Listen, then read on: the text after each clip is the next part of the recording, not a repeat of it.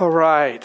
Well, we are going to take a look at a portion of Scripture that many of you have read. Maybe could say accurately, most of you have read. It's a portion of the Christmas story.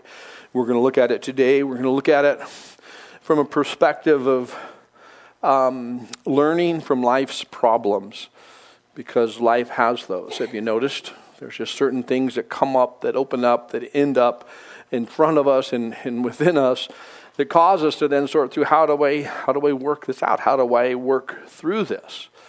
And I love the fact that, you know, as we look into the Word of God, as we're willing to just dig in, believing that He will teach us individually, that He will speak to us in ways that no human being can, that He will actually teach us His Word. He will actually teach us the things that we need to know to do what we call life. We're, we're looking at a portion today that's, that's familiar for many people, you know, as I've said. And, and one thing that's interesting about that element of familiarity is we can take a, a review and be reminded of what's in it.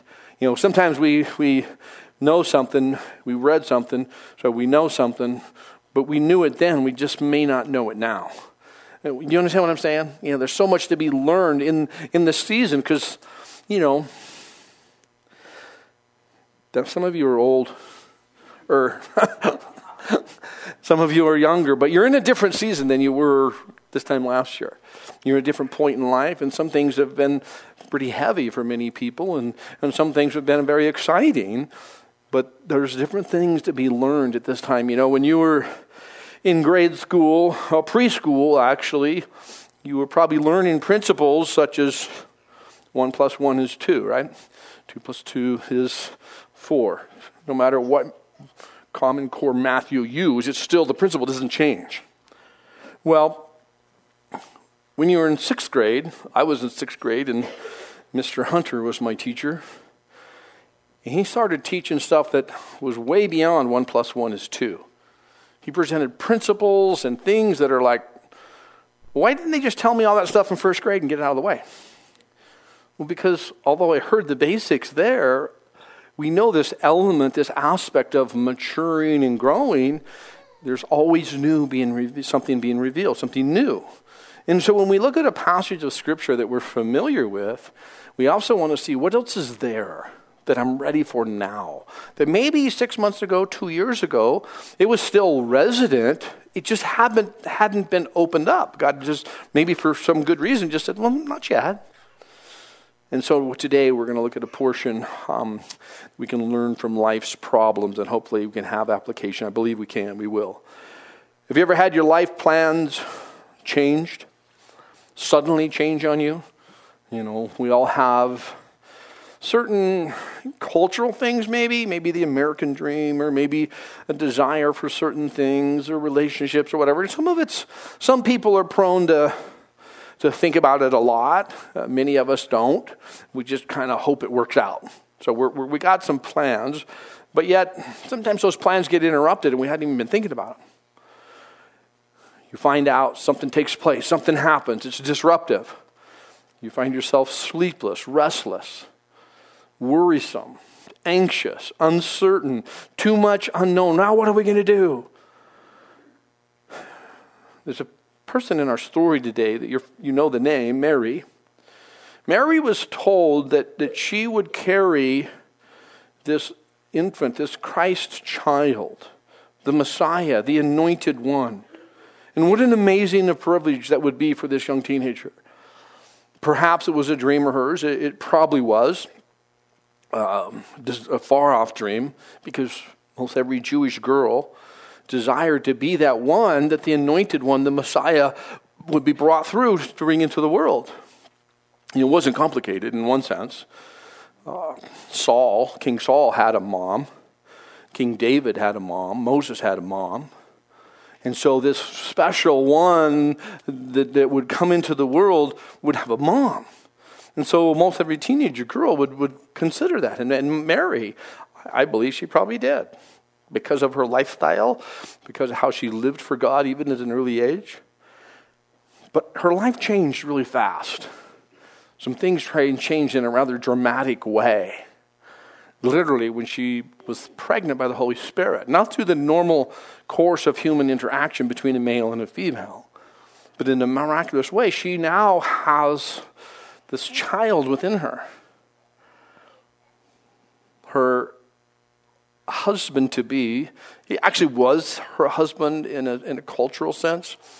Joseph, he was betrothed to Mary. The betrothal period uh, was much more of a commitment than our engagement period. Our engagement period uh, is, is not quite as binding as this betrothal period was, but for a betrothal period, if you were to end the relationship, it took a divorcement. You know, you had to file for a divorce, so to speak. So you get as much. So Joseph, he gets the word. He gets the word what? The Mary's pregnant. Now, Joseph, I believe he wanted to honor God. And I believe that's easy to see from what we know about him. I believe he wanted to live a good life, raise a family, have a good reputation, be a good carpenter, you know. But there's something that has now changed. As he's engaged, betrothed to Mary, he's told that she's pregnant. That was not a part of his plan, I can assure you. So let's consider Matthew chapter 1. Let's read through it. As our approach is, I'd like to follow that common practice that we, we engage in, read through the passage, and then come back and, and kind of unfold and open it up and, and see how these principles apply to our personal lives. In Matthew chapter 1, beginning in verse 18, now the birth of Jesus Christ was as follows. After his mother, Mary, was betrothed to Joseph, before they came together, she was found with child of the Holy Spirit.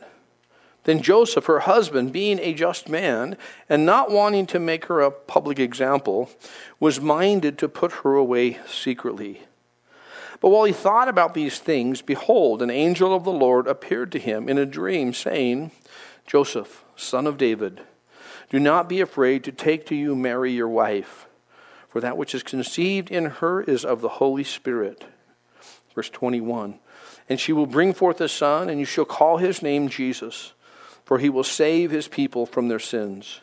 So all this was done that it might be fulfilled, which was spoken by the Lord through the prophet, saying, Behold, the virgin shall be with child and bear a son, and they shall call his name Emmanuel, which is translated God with us. Then Joseph, being aroused from sleep, did as the angel of the Lord commanded him, and took to him his wife, and did not know her until she had brought forth her firstborn son, and he called his name Jesus. So let's go back to the beginning there in verse 18 of the portion of Scripture we'll look at, and we'll consider reality what really is the life we've already i've already laid the groundwork if you would for their desires as people young um, Mary, much younger than Joseph, but I'm confident because what we know about her that she just really wanted to know God. She wanted to walk in, in this closeness with God, and she wanted to honor God. But now she's pregnant.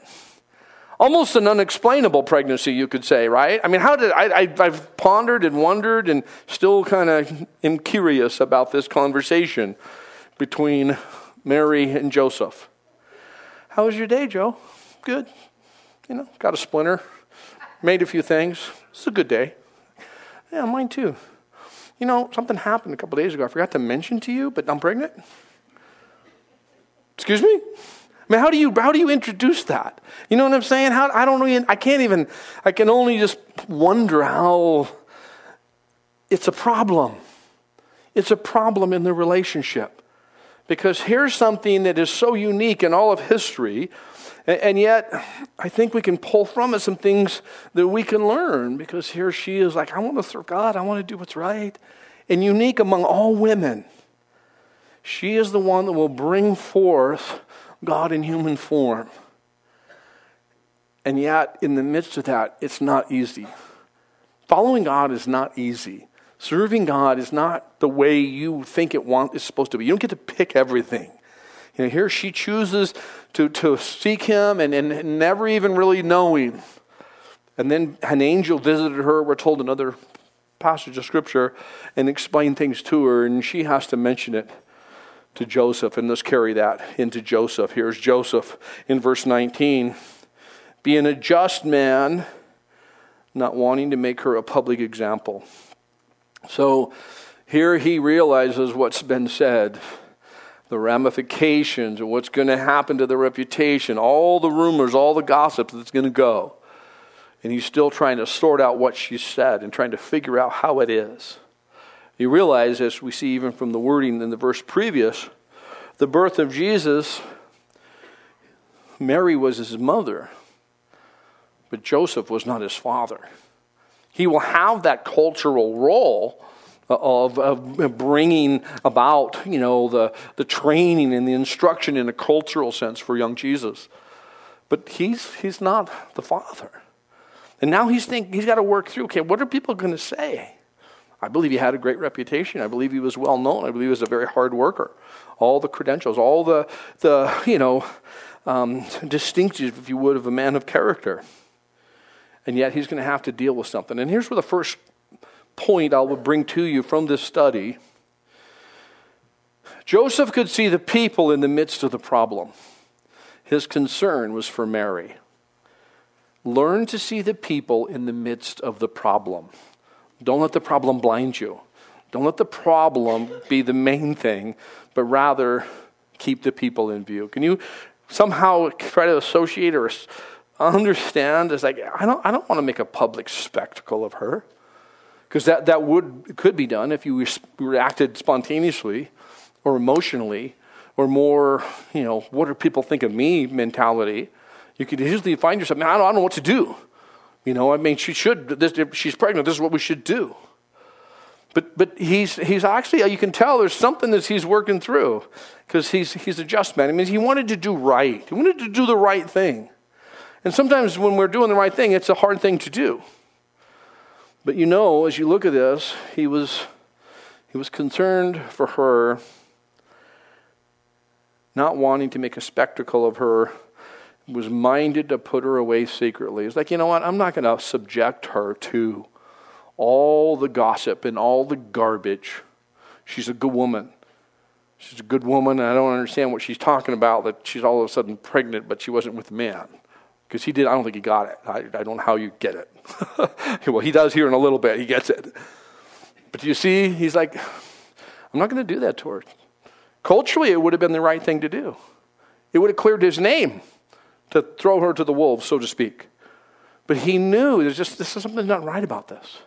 And I want to encourage you. Sometimes you just the right thing to do, you just know what to do. I like to say it this way. The right thing to do is the right thing to do it's always the right thing to do. Is it the easy thing? Generally, no. Oftentimes, not at all. But here we have a man who's willing to just stop and go, you know what? This isn't right. I'm not, I'd rather, I'm not concerned for her. Learn to see the people in the midst of the problem. Because we know God is more concerned about people than problems. Correct? The problems that we face are sometimes, oftentimes, overwhelming or unexplainable or hard to work out. The, the, problems. But when we see the people, suddenly the intensity of the problem starts changing.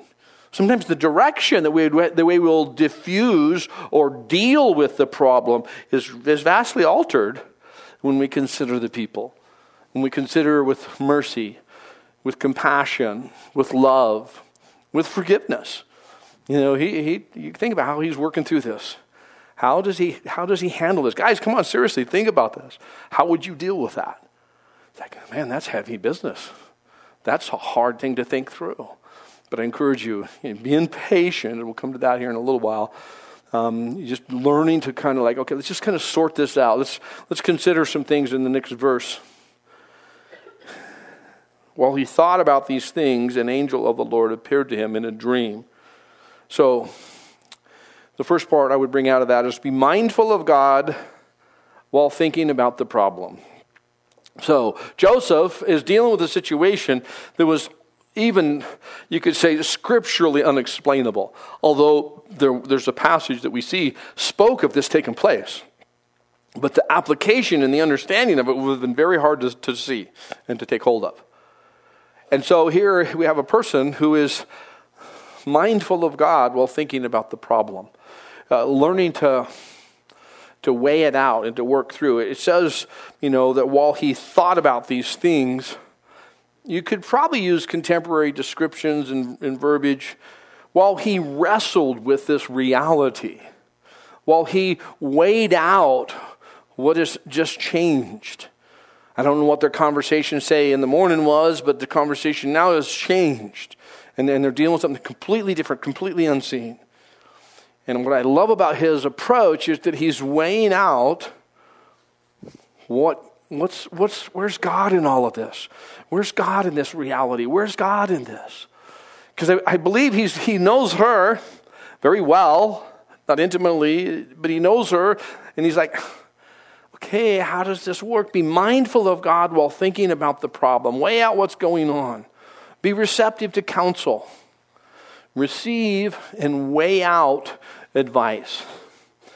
God will bring advice and counsel to you through other Christians. He will illuminate the Word of God. He will bring godly, good, solid counsel through completely reprobate people as well. What? How could he do that? Yes. He'll bring it through the media. He'll bring whatever. He'll just there's certain people sometimes in your life that you maybe don't even respect their moral and ethical and their well not their character but their lack of. But you know sometimes God can bring a truth right through them and it just sticks in your head. Have you noticed that? If we're willing to receive counsel and to weigh it out. I've received advice, counsel so to speak from people I didn't even like people that I would not even consider them to be honest or truthful people or even intelligent in the areas we're talking about things. But God will actually use sometimes just whatever He chooses. He did it here. Can you, can you see that? Do you notice that when He spoke to Joseph, He spoke to him in a dream through an angel. So the angel didn't even show up, it was in a dream. Now, I think about those things like, hmm, that's interesting. Because I don't ever have dreams. Maybe you guys do, but I have trailers. I have little snippets of dreams all melted together, and I don't know if it's an action figure or a romantic. I don't know what kind of things going on in my head. I just I wake up and like, and I'll be like, okay, then I was being chased by a bear, but then there was this unicorn in rainbows, and then there was. I mean, it's just it's so it's so weird. I, I hear Kim talk about her dreams. I'm like, how do you put them all together? And now there are times that, that some things just make sense, but I think it's so interesting. God didn't appear with a burning bush, you know, entrance like he did to Moses, to Joseph. He didn't make this ex- grand, extravagant, here's how you'll know it's my voice. He spoke in a dream through an angel in the dream. It, I would think he would show up firsthand. This is big business. This is the most important story ever. But I want to say that because just don't limit God.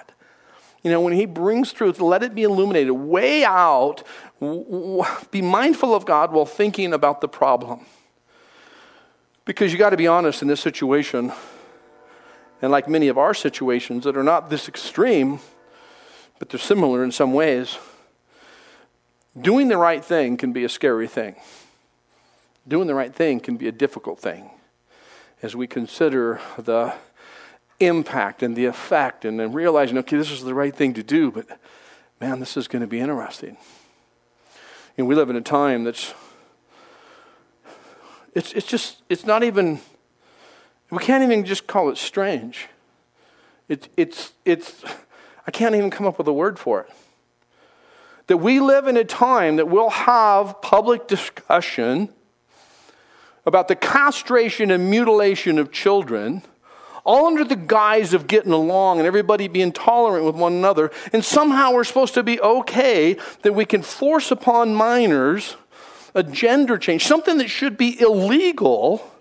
And it shows where we have went as a culture that we can somehow feel good about a conversation that should never have been had.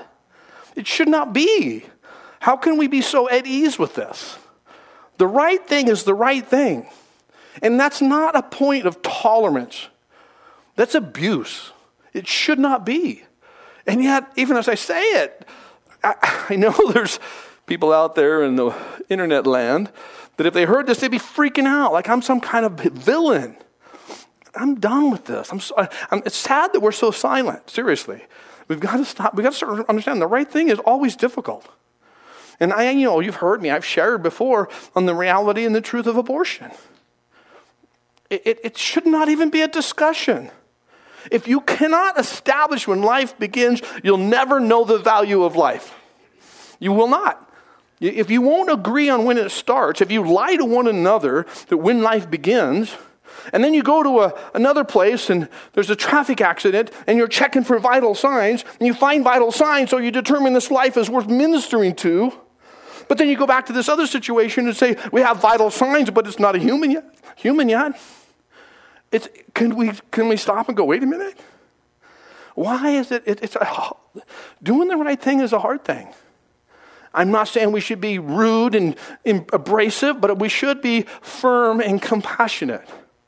And we should realize that the right thing is hard to do. We need to, to realize that. Well, what will people say if I take a stand?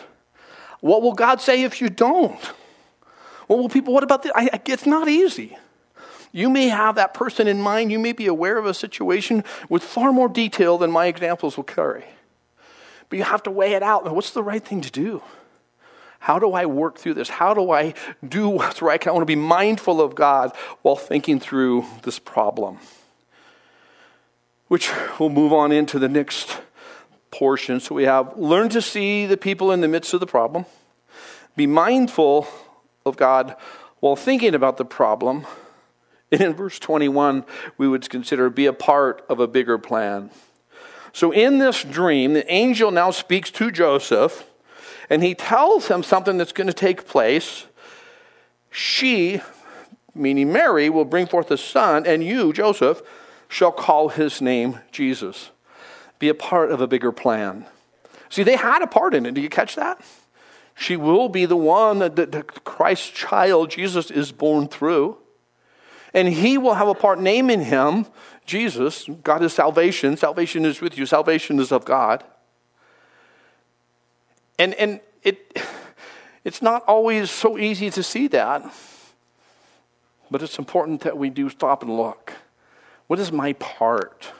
What is my place? What is my portion? You know, I, I don't want to be so consumed by the problem that I can't take a bigger view, a, broader view, a, a more clear view. God's not surprised by the Mary and Joseph dilemma, right? He didn't like bring forth this plan for humanity to know, because he's always known it. He didn't bring it forth and go, oh, I overlooked that one detail. How will Mary and Joe be treated? I forgot about that. It's not, not even possible. He totally is aware of their dilemma. God invites us to be a part of a bigger purpose, even though it seems to be somewhat of a problem. Sin did not surprise God. See, we're not here as some of us think, and I, I worked through this and still work through. Well, if God knew this would happen this way, then why did He allow it to be this way? Why didn't He change it in the first day? Did you work through that? Have you working on that? Are you thinking about that? If God knew man was going to go against him, why didn't God make man different so he wouldn't go against him? See, you just solved all problems of life. See, but the truth is, as we're working through that and we're weighing it out, we've got to realize it didn't surprise God. He has a purpose for fallen man, and that is to redeem them, to redeem humanity. You see in this text, we're told that should call his name Jesus, God is salvation. He will save his people from their sins. The redemption of mankind is accomplished by Jesus Christ and Him alone. God alone redeems humanity, redeems man. And it, and it involves every single person. It's why we can see, and I won't get into the details of, of it, of course, but the virgin birth was so essential. Because the sin is passed from the father, from the man, Adam. We know that. We can dig into that and dig deeper. So Jesus has a mother. He's fully God and fully man, has a mother and no sin nature. He lives a sinless life, He, he literally, uh, the Bible says in Hebrews that he was tempted as we are tempted. He faced the trials and difficulties and challenges of life that you face, but sinned not. So he doesn't sin. He didn't bring in the sin nature. And then he freely gives of his life. He gave his, pay, his life as a payment for our lives. Redeemed by him, we're now his people. Who are his people? It says in this text that, you know, speaking in there in verse 20, I'm sorry, in verse 21, he will save his people from their sins. Well, when you understand the entire fabric of the, the, the Bible, from Genesis to Revelation, is, a, is tied together and, and brings together this truth. And it leads us to Jesus Christ. Have you thought about the genealogy in Genesis? Did you realize? I'm sure you did, if you're more of a kind of a quote critical thinker like, this can't be everybody on the planet. It, it can't be listing all the people this early, even though they're this early. Why, which ones got, which ones, why were they listed? Because the ones listed were directing you and I to the, to the knowledge of Jesus Christ, giving us this background that God said this is how it'll be. So everything leads us to, the, to, to, to who Jesus is. Who are his people? Well, the Bible says that whoever believes on the Lord Jesus Christ shall be saved. That's not real restrictive. Have you thought about that? It includes whoever, which is whoever, everyone, anyone. Whoever believes on the Lord Jesus Christ shall be saved. That's his people. It's not restrictive to Jew or Gentile, because we know, even as we see the gospel and the good news unfold, we see it even in the Old Testament, Isaiah 60 we see the message was to the Gentiles as well, the non Jews. So consider this all have sinned and fallen short of the glory of God. That's all inclusive. That means every, every person since Adam and Eve in the garden. All have sinned. Sin just speaks of missing the mark. God has given us a purpose, He's given us breath, He's given us life, and He has, He's kind of set it out before us. And yet everyone has said, I'm going to do it a little, I'll do, I'll consider some of your ideas, God, but I'm going to do my variation, my approach to it. I'll do it my way. That's rebellion. That's rejecting God's plan and saying, I'm going to do it my way. So sin is just missing the mark, being off. I mean, everybody has missed the mark. Well, if you miss the mark, if there's a penalty for sinning, then maybe you could pay the penalty and things would be covered. Well, the Bible tells you and me that the penalty is, is documented. The wages of sin is death. So you could pay it, but you'd be dead. so it's like, hmm. And then actually, the Bible speaks not dead and no longer existing, existing, but eternally separated from all that's good. Choosing to reject God carries a price. And the price is complete and a complete rejection or separation from God. So how do we deal with this? Well, whoever believes on the Lord Jesus Christ shall be saved. Remember, he does not have a sin nature. He doesn't have sin guilt, guilt from sin. So therefore, he is God and can die for your sins because your sins were not just against a fellow man, your sins are against God. And no man can forgive you for what you've done against someone else. The only one who can offer forgiveness would be the Creator we've sinned against. So really, it all kind of starts making sense as we see that the, this Christ child, Jesus, who we know so well by, by, by name, by, by, by verbiage and saying him, God's drawn us to know him in a deeper way, that we would be born again, born of God. And notice what we see now as we move on to verse 22, and we're going to wrap this all up here towards the end. So all this was done that it might be fulfilled, which was spoken by the Lord through the prophet. Interesting. All this was done that it might be fulfilled, which was spoken by the Lord. He goes on to give us detail for what will follow in verse 23, but just stop right there for a second. All this was done that it might be fulfilled, which was spoken by the Lord. Do you know all of this? Genesis to Revelation was given to us so we would know the ways of God, that we'd know ultimately, if you could say it, who God is and how God is. I find that so, it's just, it's mind boggling. He doesn't have a contractual obligation to tell us ahead of time how things will be. He doesn't have a relational requirement that he has to tell those he created how he'll be. But it's in his love he makes known to you and me. All this was done so that you would, you would know, so it would, it would, this would fulfill what God had spoken. You know, God has spoken how things are going to be, how they were in the beginning, how they'll be in the end. There's a kind of a cool term, it's called eschatology. It speaks of the end time study or what we know the Bible says about the times to come. And if you've cruised YouTube or various other sources, you've probably come across or maybe searched prophecy updates, end times updates, right? Because maybe you haven't, but a lot of people are. I mean, it's like one of the top searches. End times. It's actually more now than it was in 2000. Those of you that were alive then, you know I'm talking about. You know, 2000 was a crazy time. People were going generator crazy, moved to the woods and grabbed some guns, and, you know, I mean, kind of a little psycho. They were, why? Because it was the end. This was the time to come. Because the Bible speaks about those end times. And right now, things are being revealed. Why is it an issue? Why, is, why do we see that as what the Lord has spoke will be fulfilled? There's one key event that should cause you to be deeply curious about the end times. It's the regathering of the nation of Israel. In 1948, the nation regathered. By 1950, you would read your Bible differently. Because prior, in 1947, you would be reading about Israel and, and how they're going to be as a nation and how they would, would be um, globally and all the other countries around them and all around the world. But you'd be going, how can that be? They're dispersed. They're scattered abroad. They have no geographical boundaries. They have no governmental framework. They're gone. So you'd have to kind of maybe try to interpret your, interpret your Bible different.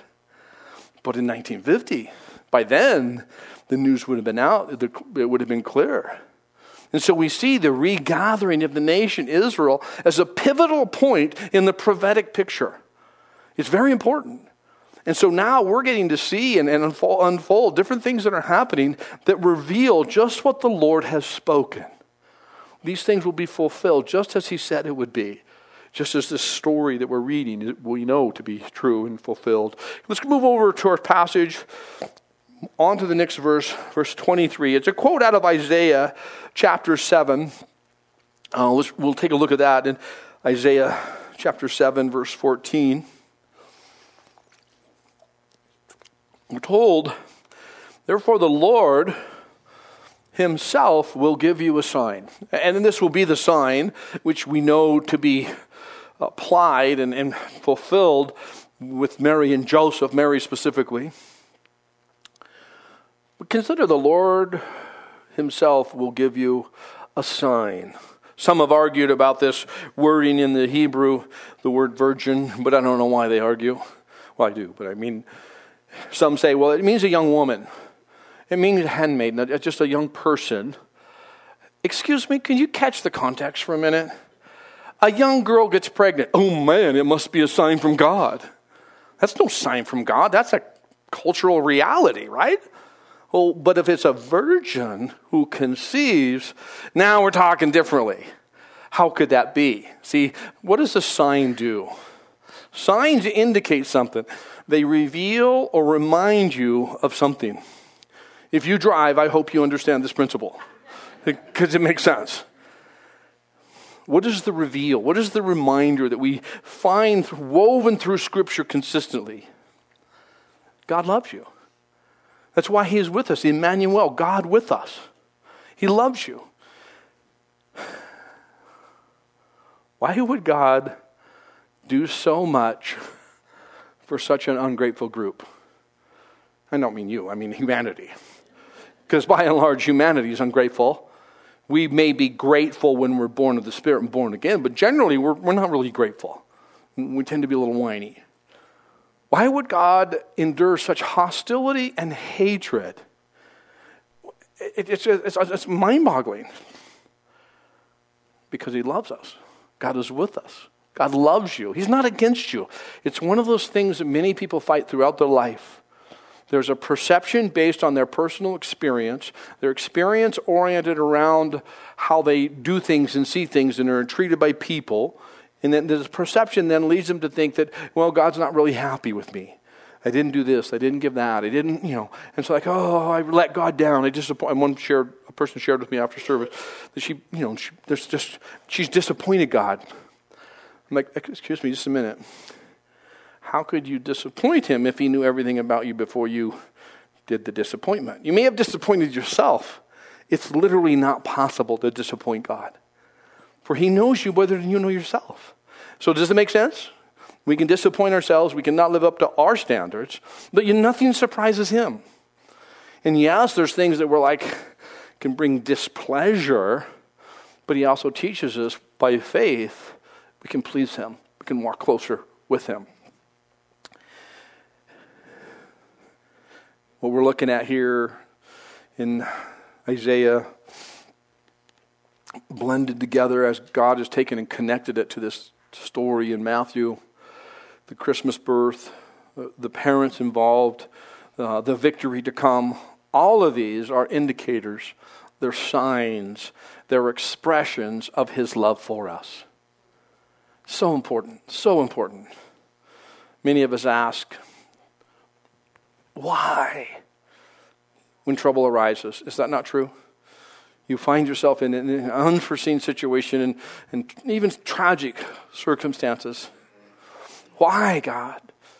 When heartbreak stirs confusion, God, why? Why? Perhaps in those moments we, we, we seek truth, perhaps we seek and need relief. But often hope is beyond us. The joy is buried by sorrow. So we ask God, why? And I believe it's good to, to search but it's also important that we learn to see the break in the clouds, to see the sunshine burst through even for a moment. In our moments of deep searching, those times when we wonder, you know, why we're here, what is my purpose, is God there? These are the moments to take a wider view, a wider peripheral perspective. Perhaps we can step back enough to see God's heart even in the hard times. Maybe we can just move back enough that in these moments we might ask God, Why, God? Why did you suffer? Have you wondered about that? Maybe when we take a perspective, we step away from the problem a little bit and we ponder, what manner of love is this? that God Himself would endure the hostility, the torture, the humiliation, the mockery of the cross. Why would he come? I mean, you think about how he, how, what the Bible tells us about how his life was, how people rejected. He came to his own, and his own people wouldn't receive him. They crucified him. You dealt with rejection. You know how hard, how that just stirs your soul. It's so difficult to even process. He, he comes to people and, and he offers hope, and, and he's frequently rejected. He, he walks among his own people, if you would, and, and then, then they talk about him. You know, even in his public life, they, they brought up the gossips, the gossip of this story we're reading. At least we weren't born of fornication. At least we weren't illegitimate, they would say, to Jesus as an adult because they heard the rumors back from the story we're reading about. Do you see what kind of love is that? Can you do that? Would we do that? Would I do that? Would I extend that kind of love? No. I don't know that kind of love in and of myself. That kind of love is what we want to ask God, how can I know this love? Because this world hurts. This world hurts. There's things in this life that just don't make sense. It's a fallen world. And when we realize, man, God, I want to know this manner of love. As we've seen in 1 John, behold, what manner of love the Father has given to us, that we would be called his children, children of God. That's a phenomenal love. I believe a contagious love. It's, a, it's a, almost a magnetic love. It draws you in more and more and more. And when the problems arise, God, I don't, how can I see your love in this? I want to see your love. I, I don't need answers because you know what happens when you say, Why? God, why did this happen this way? And if he answered, then you go, Well, why did you do it like that? And if he says, Well, because of this, and you're like, Well, that doesn't make sense. Shouldn't you have done this anyway? Do you, do you, have you ever resolved things by just continually going, why? I, I want to back away, not see what I think needs to be done, but I want to see what he has done. I want to know his love in a deeper way. Moving back to our passage there in uh, Matthew, we see verse 24. Then Joseph, being aroused from sleep, did as an angel of the Lord commanded him he woke up. That's really what's being told. And Joseph, like, ka What was that all about? What just happened? And there was something in his existence, in his experience, where he realized what had happened. He understood the truth and the, the certainty of the situation, and he received comfort and instruction and responded with obedience. I hope you can do that. Receive the comfort and the instruction, whatever your situation and circumstances may be, and respond with obedience. All this was done, says that it might be fulfilled, what took place. We've seen how this is God with us in verse 24. He did as the angel of the Lord commanded him and took to him his wife. You know, I've already you know, kind of provoked to thought and consideration Mary and Joseph's life was difficult in the early days. Very, very difficult. Joseph worked it out and, and it out, and he knew it was going to be hard. He knew it would be very difficult. But he did the right thing. He knew, I can't really give you the answers to all this other stuff you may ask, but this is what I know to do. And this is what I'm going to do. I'm going to go forward with the kindness and with the compassion. Um, we know very little about the man, other than these critical uh, characteristics, these distinctives of character and integrity. Verse 25 He didn't know his wife until she had brought forth her firstborn son, and he called his name Jesus. It happened exactly as God said it would. Isn't that interesting? It happened exactly how He said it would. This is what's going down, Joseph. This is what's happening, Mary. And this is how it'll unfold. She didn't get a pass on delivery. You know what I'm saying? It wasn't like, okay, baby's coming. Oh, don't need to push. It just happened. No pain, no nothing. Just like, boop, oh, baby popped out. She, she went through some really tough stuff, really difficult travel just prior to birth. I mean, it was, it was, it was tough. They didn't get a pass just because they were special people before God. You're special people. We're special people. The Bible tells us that in 1 Peter. But we don't get a pass on pain. We don't get it to step away from problems. We can't take the right perspective, hopefully. When life changes, when life's plans change without your input, just happens, look to God. Well, how do you do that? Let's do a quick review. First, learn to see the people in the midst of the problem. It's not that easy. Oh, you can visibly see, oh, there's the one, I'll get that one and get that one. No, that's not it. It's learn to see the people, to have empathy, consideration, kindness, compassion, concern. So see the people in the midst of the problem. Second one, be mindful of God while thinking about the problem. We don't get to just say, well, it's all good. God will take care of it. I'm just going to sit here and sing hymns. Well, sing your hymns, but you got to think about how this is going to weigh out. You got to think through how this is going to work out. But you want to be mindful of God while you're thinking through the situation and the scenario. Be a part of a bigger plan. There's just bigger things happening than we realize all the time. You know, uh, we get married. Kim and I have been married for coming up on 40 years here in May. And, uh, you know, we got married and we have a kid and then another kid and now we raise kids because you shouldn't abandon them you know so i figure so literally i mean there was about that much in my male brain like oh well, i guess we'll take care of them i guess we can't send them back so now you learn how selfish you are First, you learned it when you got married. You didn't realize how selfish you were, but then your spouse helps you seal that. And then you have a child and you realize how much more selfish you still have, what's still left in you. By the time you get to six, you're still realizing you're selfish. But here's the point. As, as we're raising our children and doing certain things, it's much bigger. It was much bigger than just making sure they were dressed and they had their shoes on and they ate. It seemed like all there was because that's sometimes a problem. But in reality, it was much bigger. We're forming and shaping lives. We're impacting people. And as we would come in and we have the opportunity for 23 years to, to uh, be, have our lives, you know, centered in serving and helping people and learning from people. And I get to see, I get to look back. I was just thinking this, this even this morning. The people that lives have been changed because we get to do what we do. You know, I wasn't really thinking, oh, wow, this person will come to know Christ. His life will be changed. His marriage will be restored.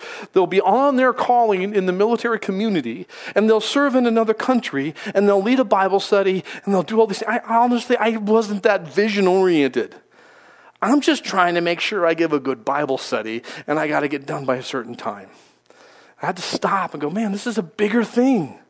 Bigger things are happening than our little minds can understand. And I want to be a part of a bigger plan, don't you? I get overwhelmed by the magnitude of the mess of culture. I, I kind of think, well, can't change it anyway, fine, whatever. Yeah, that, I want to be a part of a bigger plan, even though it may be just a little piece, a little part. Last point I would bring out to you learn the love of God and let it shine through you. See, it, it's not a point of arrival. Learning the love is not a destination, it's the journey. It's what happens within us.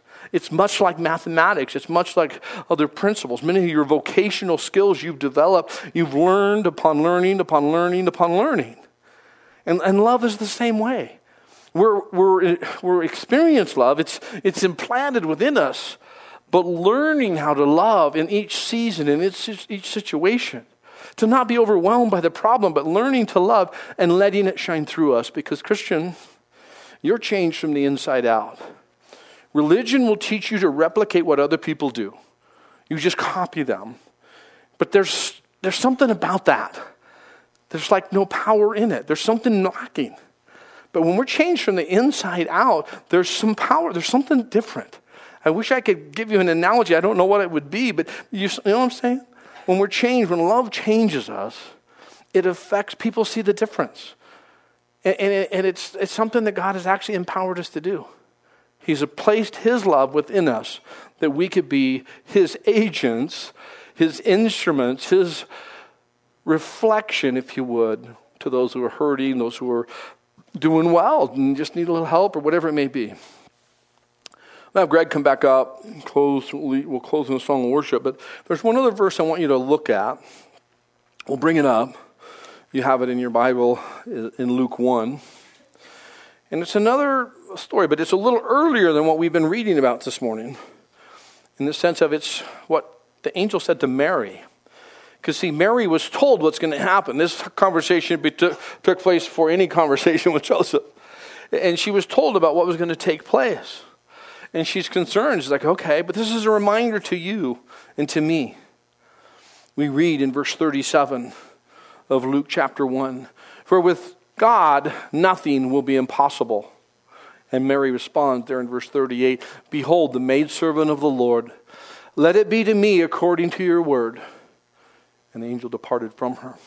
First part is for God, nothing will be impossible. Your scenario, your situation, God, he, it's not impossible for him. And she realized for nothing will be impossible. And notice the next response Behold the maidservant of the Lord. She didn't say what the scripture says blessed, most highest favor of all women. See, she could never say that.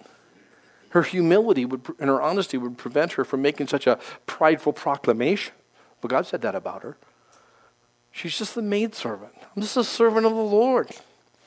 Let it be to me according to your word. May you request that as well. To be a servant as he would place it and be able to say but privately and intimately, personally to God, let it be to me according to your word. God, could you just work out what you want to work out for your glory and for my joy? Because that's what our desire is, I believe. And then the angel departed from her. Will you stand with me? We'll close in prayer and a song as well together.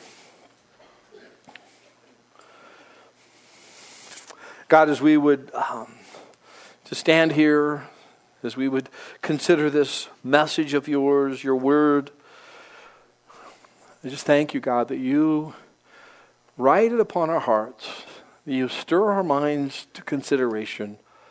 You invite us to a closer walk with you. And we just thank you for that, God, that you're so patient, so kind, so loving, Lord. Teach us your love, that we would learn it. If you're here or listen to this message and you just don't have that absolute certainty between you and God according to His Word, you don't have that certainty that you're in right relationship with Him, that you're forgiven, that you're born again, the Bible says. That I encourage you to, to deal with that real issue. For you'll spend eternity somewhere, either with God or separated from Him. And I would encourage you to respond to what He's shown you. You know you've sinned. You know you've done things that are contrary to God's design and His intention and purpose for your life. And it would just be as simple as agreeing with God with that truth. God, I agree that I have not followed you. I haven't made you first. I haven't considered you. I've done things contrary to you. I've sinned, I guess. And with that sin, I, I know I'm accountable. I'm guilty. So I'd ask for your forgiveness, Jesus. I believe that you are God, that you were born of a virgin, that you lived a sinless life, that you died for my sins, that you rose from the dead bodily and ascended into heaven. I have questions about all these things, but I, I believe, I choose to believe you, God. And so would you forgive me? Would you give me this new life today? That I would be born again, born of the Spirit, that I would follow you and turning away from those things that have kept me from you, living a life that would honor you. I commit my life to you, God. And we would all say, Oh Lord, may each one of us have that echoing in our heart. Let it be to me according to your design for my life, according to your intentions and thoughts in this season. Let it be to me according to your word. Thank you, God. We sing to you with joy and gladness. In Jesus' name we pray. Amen.